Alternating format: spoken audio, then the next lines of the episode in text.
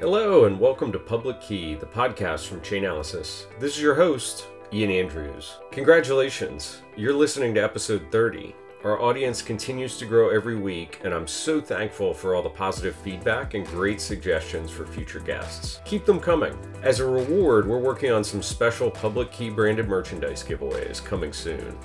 Often when people talk about why they think Web3 is going to be huge in the future, they point to the number of developers moving into the space.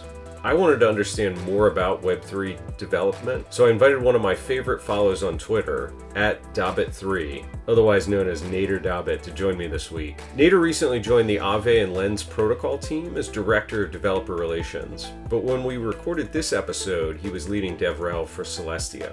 Nader recently posted a Twitter thread titled, 15 Thoughts from a Developer Working 1.5 Years in Crypto, Blockchain, and Web3. And I couldn't let that go past without a deeper conversation. So that's what we'll get into this week. Last thing before the show starts, policymakers in the US have been working hard to advance the state of regulation of digital assets.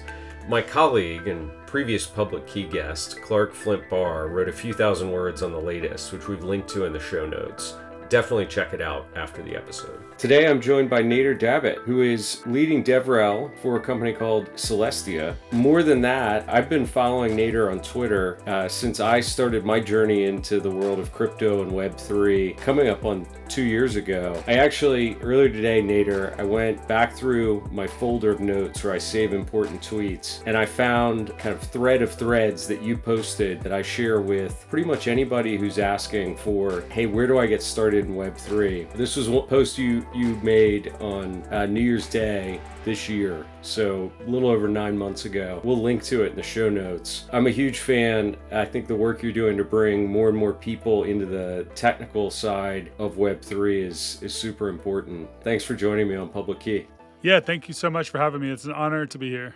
This got started having you come on the podcast because you posted this awesome tweet thread a couple weeks back that was titled 15 Thoughts from a Developer Working the Last 1.5 Years in Crypto. I read through it and I said, wow, this deserves unpacking, right? It can't stay just in a handful of 240 character posts. We got to go a little deeper. We'll get to that. Before we jump into it, though, I'm a fan of talking people's crypto origin story. How did you go from working at Amazon to this crazy world of crypto and Web3?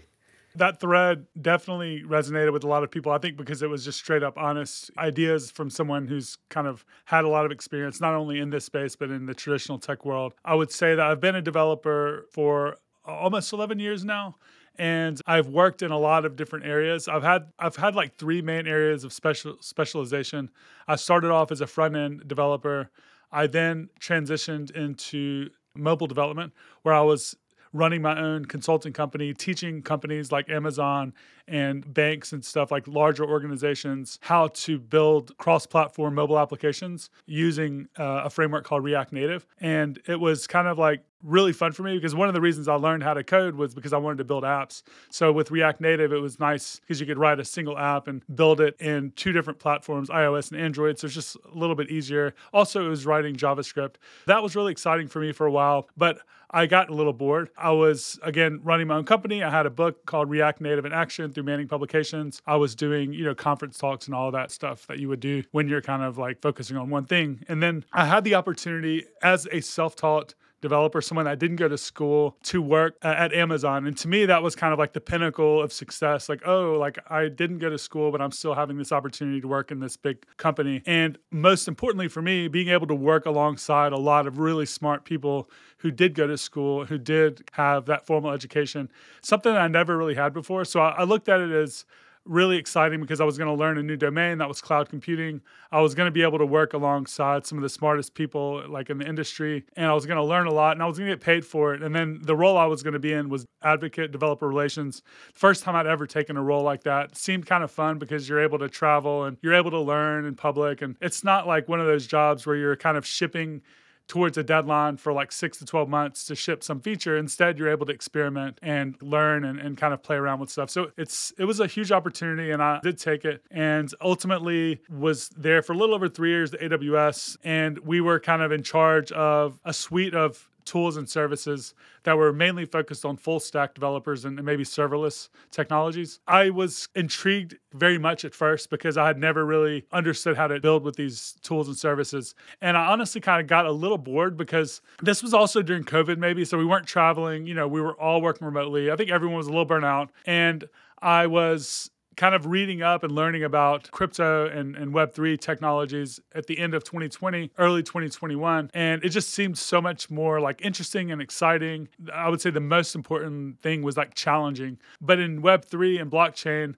we're kind of like starting over almost in the sense that nothing at that point in time worked even closely as well as what we had. But the potential was there. After glimpsing like the culture and the people there, it just seemed so much more fun, and decided to take the leap really over the course of like a few days or maybe a week of researching Web3, and just decided to kind of make the switch.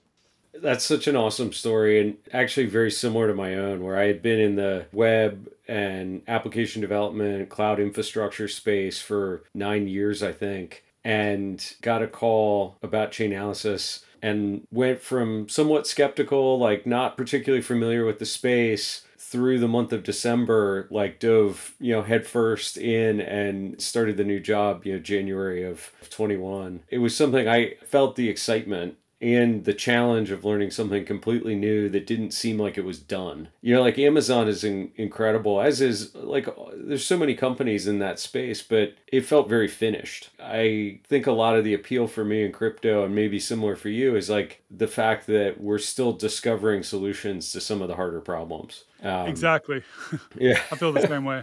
People should follow you on Twitter because you're constantly promoting opportunities for more people to get into it. So if you're listening to this podcast, you want to get into the world of Web3 professionally, like Nader's a great advocate, I think, for opportunities that exist for people to come into the space. Shifting a little bit to this Twitter thread. So maybe I'll just read a couple of these lines and unpack them a little bit. First one in the thread was, most people don't care about NFTs as they're used today. Say more about that. I think that we're in this bubble where people are really excited about like NFTs, but the most common use case, at least at first, you know, was just people using them as profile pictures and speculating on them.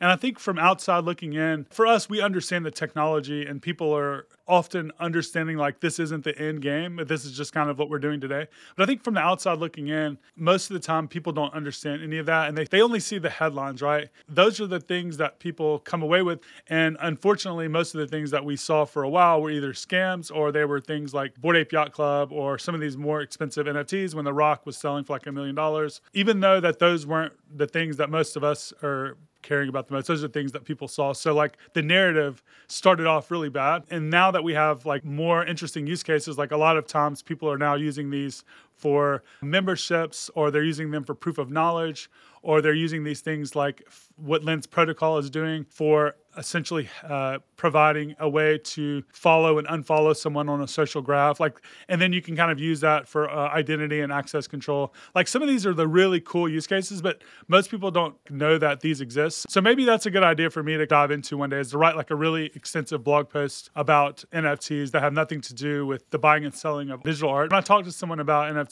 I like to talk about like everything, but we need a lot of really high quality, credible projects that are actually doing this. That's the problem we have in Web3. Everyone has ideas, but no one actually, I mean, not no one, but a lot of the times we talk about ideas as if they exist, when in reality, we need to kind of like actually build that out and show someone, hey, this is the better user experience, because that's all people really care about. Like, is this a better thing than what we had before?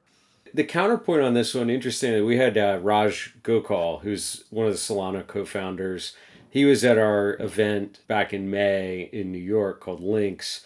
And he actually made a point that hadn't occurred to me, because I'm probably on the more skeptical end of the personal profile picture use case. Like, I'm not much of a collector, and since I was a kid with Beanie Baby or with comic books and baseball cards, I think a lot of people were with things like Beanie Babies. There's a collector's mentality there, but the social excitement around some of these things actually brings a lot of people in. So Raj's point was, how many people got an email account for the first time because their cousin or their friend wanted to send send them the dancing baby GIF that was like viral, you know, the first real viral thing going around on the internet. And he was arguing, you know, the personal profile picture use case was opening up the audience to NFTs for the first time. The negative blowback that we saw when like everybody started adding their profile pictures as an NFT on Twitter, it was pretty strong negative blowback. I don't know if that was net adding people to the ecosystem or not.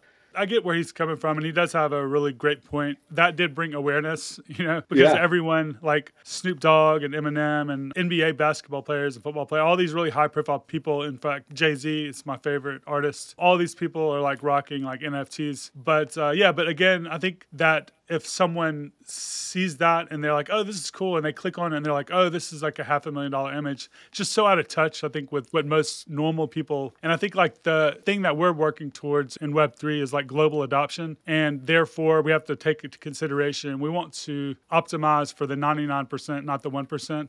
And I think that even spending like $500 or $100 on a profile picture is kind of like something that most people in the world won't do. I have been like fortunate enough to like make decent money, and I've actually played around with thousands of dollars of NFTs and stuff like a lot of us have. But it's also good to keep in mind that this is a little bit out of touch, I think, with what most people would feel reasonable. I think this brings us a great transition to the second point in your tweet thread was most people will not or maybe should not pay to transact. Yes. Say more about this. This one surprised me a little bit, because are you saying transaction costs on chain should be zero, or that transaction costs should be embedded more like a credit card transaction today, where generally the person swiping the card is not thinking about the fee they're paying to execute that transaction? So this is a really important conversation, I think, that hasn't really been talked about as much. I think what I mean when I say that is that the only time you should pay for a transaction is for a financial use case.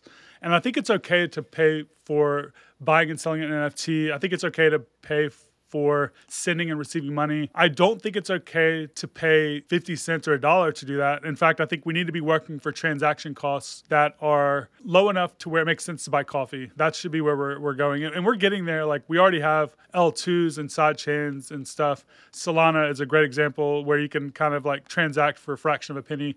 So we're getting there, but there's more to go into that. But I think one thing to keep in mind also is that most of these chains are only transacting a few thousand operations per second max. In fact, most of them are closer to like a few hundred. And when we think of like a traditional application that we interact with, like Twitter or Facebook or Amazon, these systems can handle, I would say, tens of millions of operations per second, up to maybe 100 million operations per second. And blockchains are typically shared execution environments. So Ethereum, or let's take, for example, Solana or maybe Polygon. These are smart contract platforms where every application shares the same execution environment. Every user is sharing all of those applications. So let's say you have 10,000 apps, 10,000 users. You now have, my math sucks, but let's say, I don't know, what is that? Tens of millions of users all transacting, sharing almost like a server. But I think like it's okay to pay for a transaction for a financial use case. But I think the global adoption isn't going to come from that. I think it's going to be backwards. I think we're going to need to onboard people for free. And once they have a wallet and they're able to start earning tokens, and then they have money, then they can start using it. And then that's how they get their foot in the door. And I think the way that that's going to happen is through social and gaming applications. Danny Kulichov, who's the founder of Lens, he built Lens to be free to use, meaning that you can actually transact completely free. That means the protocol itself is still being monetized. Like the transaction costs are not disappearing. Someone's still paying them, but not the user. So they're using a relayer and they're using meta transactions, which are a way to kind of have an intermediary between the user and the protocol that essentially allows people just to sign a transaction and then some other party is paying for that. In the past, that would have been too expensive, but now we have protocols that are doing interesting stuff around data availability to make the data storage costs a lot less. So you're able to kind of say, okay, this transaction is going to be 1/10 of a cent. I'm going to subsidize that for the user. So the user is just basically using the app for free, and we're like subsidizing that. Now, this is actually really great onboarding mechanism for the globe. I think that we also don't realize how hard it is for people to connect their bank account to something like an exchange and like get tokens and then transfer them in the wallet and then use that wallet and then actually paying for some social media interaction interaction just doesn't make sense anyway. We believe the mainstream will come by interacting with the blockchain with non-financial transactions, and some later users will become active or passive DeFi users. So like his idea is like they're going to get onboarded through these social graph applications for free, and even in the application they might actually start earning tokens and stuff. So then they have tokens and then they can use them. So it's kind of like reversing the way that we've been doing it.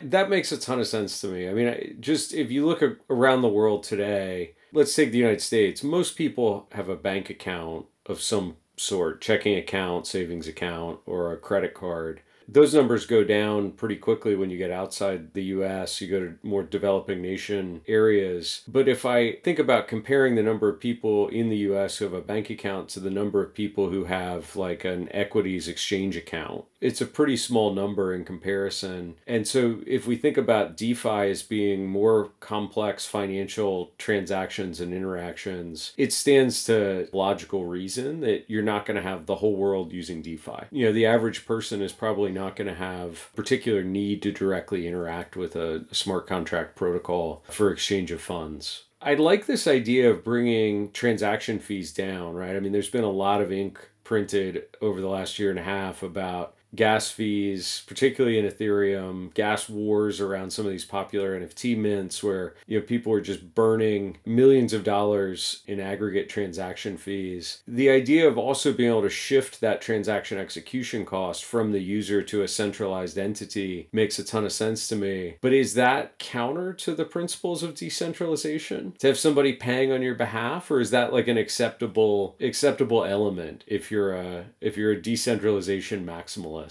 I think if you're a decentralization maximalist, then that, yeah, you're probably not going to be cool with that. But I think that what we actually have today, even with most decentralization maximalists in their actual day-to-day work, are what I would call a spectrum of decentralization. And everything falls within that spectrum. And there is no such thing as pure decentralization. Even if you look at Bitcoin or Ethereum, like these are on a spectrum. And therefore, we have to also take into consideration other things like user experience, and we have to take into consideration things like, where does censorship resistance fit into this? Is it okay to compromise censorship resistance for decentralization? To me, the answer is no.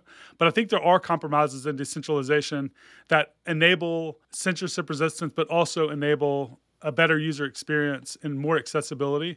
And I think that those are the choices that we need to figure out. And I think that those are the compromises we need to make today until we get to the point where we can kind of have more decentralization. And I think coming from the traditional tech world into this world is a huge, huge shock because of how much more complicated it is to build decentralized protocols than it is just to build a centralized application. There's a reason that it takes a few days or a few weeks to spin up an application, but it takes sometimes years to build out like a protocol. I think if you step back from the government censorship explanation of why we need decentralization, and you just put that to the side for a minute, so I'm not minimizing it, but just for the point of conversation, a lot of centralized services are beneficial. It's a simplified user experience, or it's me as a user being able to outsource a task that I don't want to touch. I read a piece from Moxie Marlinspike, the former CEO at Signal. He published his exploration of Web3, and he really questioned hard this utility of decentralization. And the analogy that he used was, while most people could run their own server, right? We could buy hardware, we could plug it in under my desk here in the office. I could host my own mail server. The average person chooses not to do that. It's not where they want to spend their time and effort to be a Linux admin or app admin. I feel like sometimes we get over-focused on decentralization at the cost of the end users we're actually trying to build for. And you made the point in your Twitter thread, like, points of centralization will need to exist in order to provide better UX, at least temporarily. I feel 100% on board with that point. I thought that he gave one of the more valid criticisms of Web3 because he was coming to the conversation from a truly pragmatic point of view, maybe. I just felt like he was coming at it from the point of view that was someone I can actually trust, that he was coming from a good place. Whereas a lot of the criticisms that you often see, I feel like, are not very genuine. They're just people like taking their points of view and forming them into an opinion and stating it publicly in order to kind of push some agenda, while they're very uneducated about what they're talking about, or they are intentionally being not truthful about how they're talking about stuff. Like, I appreciate negative feedback when it comes from people that are coming from a good place. You know what I mean? Absolutely. I mean, I couldn't think of somebody who's probably more of an advocate for privacy and kind of user autonomy than he is, right? With the company that he built around the messaging technology. All right, stablecoins. You said stablecoins are one of the most useful, important, powerful primitives, but they're still not understood by most people. Say more about this. What's your take on stablecoins, and why do you think they're so misunderstood right now? Yeah, I think if you look at crypto as the core use case, it's essentially internet native payments, something that we didn't really have before. I can write a single line of code in a smart contract, and I can send money between two parties. If you start thinking about how much easier and how revolutionary that is compared to what we did in the past, if you are a developer and you've ever tried to integrate payments, and you start thinking about all of the layers of complexity that exist and how you have to put all of these brittle, not good interoperable Lego blocks together to band-aid some solution that ends up somehow working, and it doesn't really work globally, it'll just work for some people. Kind of replace that with this permissionless protocol where anyone can download a wallet and send payments. You just have now really changed how people access the financial infrastructure. So now that exists, crypto isn't that useful though when it comes to volatility for people to use in their day-to-day lives. Like, I wouldn't ask to get paid in like Ethereum or Bitcoin or something and just leave it in my bank account and be like, oh, today I'm going to have like $1,000 and tomorrow I'm going to have 500, but hey, who cares? Like, whatever, right? Crypto is a useful primitive, but cryptocurrency isn't a good currency. So we need something that is actually usable so people can actually have it and use it in a day-to-day setting. And therefore, we have stablecoins, and they have become more and more dominant. More and more people are using them. They're actually gaining a lot of adoption in places like South America and the Middle East, and areas where they have true volatility with their currencies. We're not talking about this inflation that people are complaining about here of 10%. These people, like, obviously are dealing with 100%, 1,000%. They're even dealing with government intervention. Like in Lebanon, you see people robbing the banks to get their own money out because the government literally is not letting them withdraw their own money, and the money is becoming worthless during the time that it's sitting in there. Having like a global payment that is volatile, that anyone can like interact with and use, if it was adopted globally, and it's, you know, it's starting to become that way, but if it was already, then I wouldn't probably use anything else. I would want to get paid in that. I would want to pay in that. I would want to keep my savings there. And I kind of already do that a lot with USDC and DAI and other stable coins. But like, I think it doesn't matter as much to people like me because I can also bank on the US dollar. I know my government's not going to probably shut down my bank account. It's a great point. There was an article that was making the rounds last week where Stripe has enabled USDC payments for paying out people. And there's a cool company out there called Braintrust who is building a kind of a work platform, job platform in the Web3 universe. And the blog talked about an individual who lives in India, and he could get paid out in native currency, but it would take 3 to 5 days to clear into his bank account, or he could get USDC and payments would clear in like 3 to 5 minutes. And I think for all the reasons that you just said, and then you have kind of the simplicity enabled by a payments provider supporting stablecoins like Stripe, I think you get the best of both worlds, which is like great user experience. How do you react to, like you mentioned, you personally hold DAI. I've been following along as they've sort of been shifting their strategy in the mix of what's actually backing that stablecoin. Appears that it may shift in the future, just coming off of the collapse of the Terra ecosystem. I know at least personally that the only stablecoin I'm holding is USDC. Like, is that the wrong perspective to have? Like, I actually have, you know, some nervousness about some of the non-dollar asset-backed stablecoins. Am I being too cautious, you think? No, I think everyone should be very cautious, especially after what we saw happen this year with Terra and Luna. And I personally, kind of like diversify my stablecoins even across a few different ones. I can just talk about the things that I do with the full disclosure that I'm not like a giving financial advice. If I don't understand something well enough, I just tend to like take the advice from people that I look at as experts. You touched on this earlier, and I think an area where you do have some expertise is blockchains not yet scaling for mass adoption. You know, we both come from the Web 2 cloud infrastructure world where, you know, scale is quite literally built for hundreds of millions of people, in some cases even billions of people on certain application platforms. In the world of blockchains, we're seeing multiple orders of magnitude less scale. How should we be thinking about that problem? Like, what's the solution? And maybe we get into some of the cool stuff you're doing at Celestia as well, because this plays into the future, I think. Disclaimer, and this is something that I will also often talk about when I get critics about blockchain, trying to compare databases to blockchains. If you try to compare them one-to-one, then you have to take into consideration that the use cases are a little different. Yeah. But I also understand that we want to get to the point where we are scaling these applications to that point. At AWS, I remember I did a nice demo, and I was able to just spin up a DynamoDB database. I was able to spin up a serverless function and a React application. And I had this voting application that I was simulating votes, and I was able to process like 1 million votes in 10 seconds without any optimization at all. It was just out of the box. And like I pressed the button and 1 million operations goes through flawlessly. Like I'm not an expert at this stuff. I was just able to just get it working, and it only took me like a day or something.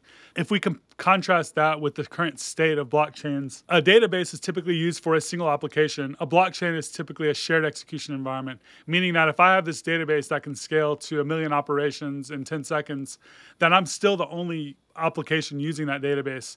Blockchains are shared by, at least most blockchains are, if you're not having like an application-specific chain, which is very rare today, then you are sharing your execution environment with every other application there. That's, first of all, a prohibitive resource constraint to start with. To go beyond that, most blockchains today only handle a few hundred or maximum a few thousand transactions per second. So if you look at Solana, which I think is a good technology, they still often will tweet things like, hey, we just hit 4,000 transactions per second. Now that's great and all that. It's better than maybe where we were before, but if you kind of compare that to where we need to be, it's very, very obvious that we have a long way to go. And again, this 4,000 transactions per second is shared by every single application in the entire world. The scale that we're kind of needing to be versus where we are today is we have a long way to go. So how do we kind of get there? There's a couple of different things that people or teams are working towards. And if you look at the traditional tech stack, you have two main ways that people are building applications, I think. You have a monolithic architecture and you have a microservice architecture. I think when we started off, everyone was building like monolithic services and applications. And we've kind of now with the cloud and with different managed services, we're kind of splitting off into more of a microservice architecture. The reason that a lot of people do microservice architecture is that each layer can like specialize in a single thing, and it can kind of be, you can kind of like interact and update one little area without it affecting often the whole system. And you can also kind of buy into these managed services that do something really well that you don't have to kind of like write all that code yourself. So a good example of this is something maybe like Amazon Cognito or Okta that does identity and authentication management for you. You don't have to write all this code. You kind of like buy into this piece and you kind of gluing it all together. Blockchains, for the most part, up until today, you could consider as a monolithic architecture. Ethereum, Solana, pretty much all of the blockchains other than maybe Cosmos and Polkadot are having a blockchain that does execution, consensus, data availability, and could also say settlement maybe. They're doing all these things and limited in a few different ways. One is the resource pricing. So when you're interacting with the network and you start having a lot more bandwidth and usage coming through, then the price starts becoming more and more expensive. You have to pay for the storage. You have to pay for the execution. And I think what we're starting to see is that people are realizing like this isn't the right approach. Therefore, we're now starting to see kind of a movement towards what you could call modular blockchains. The first time we really saw this was kind of like offloading the execution into a layer two or rollup. So everyone at this point knows of rollups, Optimism, Arbitrum, all the different ZK rollups. That was kind of the first time we started seeing movement towards this more modular architecture where we're kind of saying, okay, Ethereum is just going to be settling these batches of transactions, and we're going to use a optimistic rollup like Optimism where we transact like 1,000 transactions and we batch them up into call data, and then we're posting those to Ethereum. We're also now now starting to see is innovation that goes maybe even more beyond that. And that's where Celestia comes into play, but that's also where Polygon Avail, even the Ethereum roadmap itself with dank sharding and proto-dank sharding is kind of like moving in this direction where they are implementing new interesting ways for data availability and for data storage, I guess you could say. The two main ways that you can scale blockchain are execution and data, and there are really a lot of different approaches for both of those. This is a fascinating area to me because one of the things that I've been thinking about recently is oftentimes you see people comparing blockchain to the most common payment rails technology, like the Visa or the MasterCard networks. And you get a lot of comparisons about transactions per second. But when I think about the things that I know people who are using blockchains today, it's not just, you know, a simple payment where I'm sending money to a merchant in exchange for goods or services. Like that's one of 50 or 100 different use cases that might include, you know, lending. It might include some sort of investment. It might include like token swap, you know, the equivalent of like a foreign exchange transaction. And so I've been thinking lately about this in the current infrastructure that runs the financial system. There's very specific applications built for each one of those, right? There's an entire industry of companies that builds core banking solutions to handle deposit and withdrawals. There's an entire technology stack that's matured over decades that powers the payment rails behind Visa and MasterCard. Entirely different system of infrastructure that runs like an equities exchange, like the New York Stock Exchange or ICE or NASDAQ. And we're trying to do all this stuff on one blockchain, whether it's Solana or Ethereum. We're doing it all in the same place, all at the same time. It seems like the infrastructure may not be optimized for any one case because it's attempting to support everything. And that's before you even get to this like price collision where it's like, well, hey, I may be doing low value, high volume payments transfers, but because I'm on the same network as a low volume, high value transaction settlement, like these two things get priced similarly if executed at the same time. And that's not good for anybody, right? It sort of freezes out the people who should only be paying, you know, a fraction of a cent to transact, you know, sending somebody $10 because it's competing for infrastructure resources with somebody that's doing a $100 million settlement transaction. That thought has been bouncing around in my head. And as I started reading about what you all are doing at Celestia and this whole concept of modular blockchains, I was like, oh, this makes so much sense because we've got some core primitives that are exposed by a network like Ethereum, but we need to be able to extend those primitives in order to have more tailored solutions to solve each of these application cases. Am I thinking about this even remotely correctly? Yeah, absolutely. I think that's a really good mental model to have.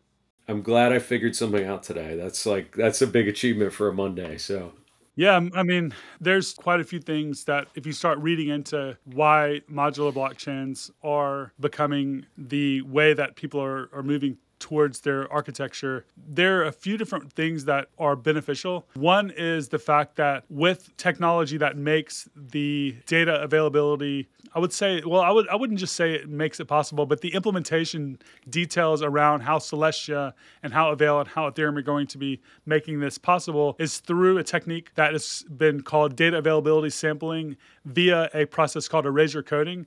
And without going into like too much technical complexity and nuance, let's just say this is what ends up happening. You're able to scale the block size without affecting the pricing of the actual transaction costs almost indefinitely. That means the more data that is stored, the larger the blocks can get without affecting performance or price. Typically, the more data that's stored, the more that price goes up because you need to have efficient resource pricing in order to kind of make this all work. But with erasure coding and data availability sampling, we now have the ability to scale block size without affecting the cost, which is a huge innovation. It's something that we never seen before. And that's why these modular blockchains like Celestia are less expensive to use at that level with the data storage level. Also, decoupling the execution allows developers and teams and everyone to kind of experiment with different execution environments and even build execution environments that are built specifically for modular blockchains like Celestia. So to give a good example of why this is good, right now, Ethereum is essentially the settlement layer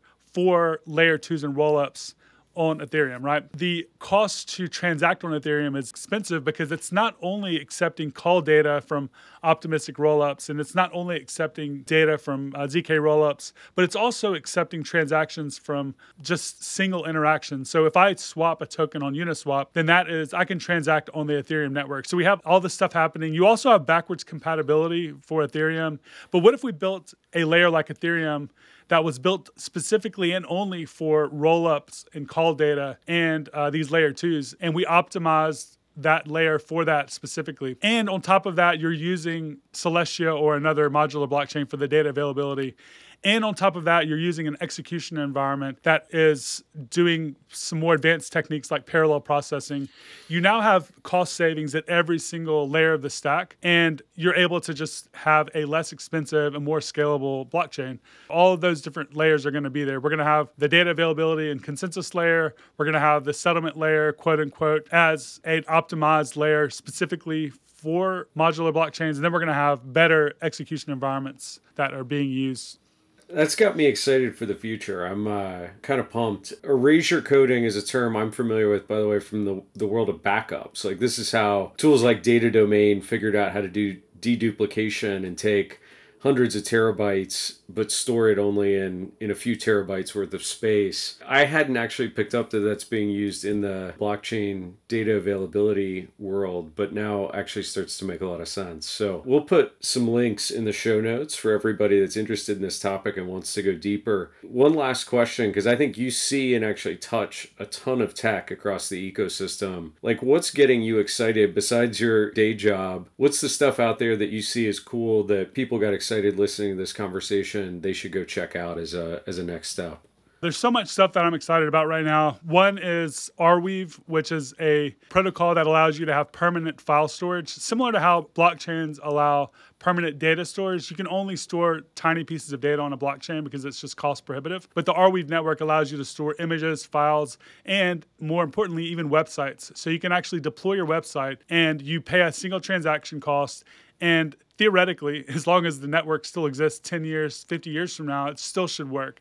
So that means you don't have to pay a hosting fee for your file and storage. You just kind of like pay once and it's there forever. So Arweave is really cool. A lot of adoption there. There's also Lens Protocol, which I talk about quite a bit. It's a social graph protocol, and it's a code base that you can literally just fork and deploy yourself, or you can build on top of other people's data, essentially. So you have this idea of like front ends that are now kind of competing to build out better interfaces. So it's a lot of innovation happening there. I'm a big fan of like abstracting away some of the blockchain stuff so the average normie, quote unquote, user can use it.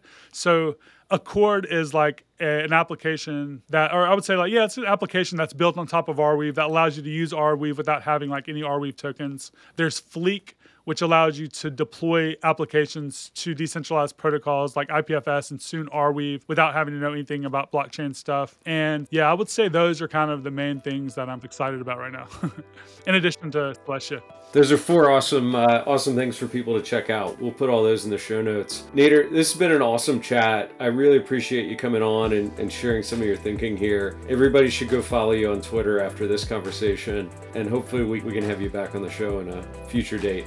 Yeah, I'd love to. I really enjoyed the conversation. Thanks again for having me. Thanks for listening to another episode of Public Key. If you enjoyed this week's podcast, share your thoughts with me at Ian Andrews DC and my guest Nader at Dabit3 on Twitter. We're now 6 weeks past the Ethereum merge, as the switch from proof of work to proof of stake happened on September 15th, 2022. Chainalysis had previously published a blog speculating how the merge might affect the cryptocurrency ecosystem generally, and the Ethereum blockchain specifically, and shared a few on-chain indicators to keep an eye on. One of the things we highlighted was the potential for merge-related scams, and we've now witnessed at least 1.2 million worth of Ether that's been lost shortly before, during, and after the merge took place. Check out the link in the show notes to our blog post on Ethereum merge scams and read up on what to look for and how to stay safe.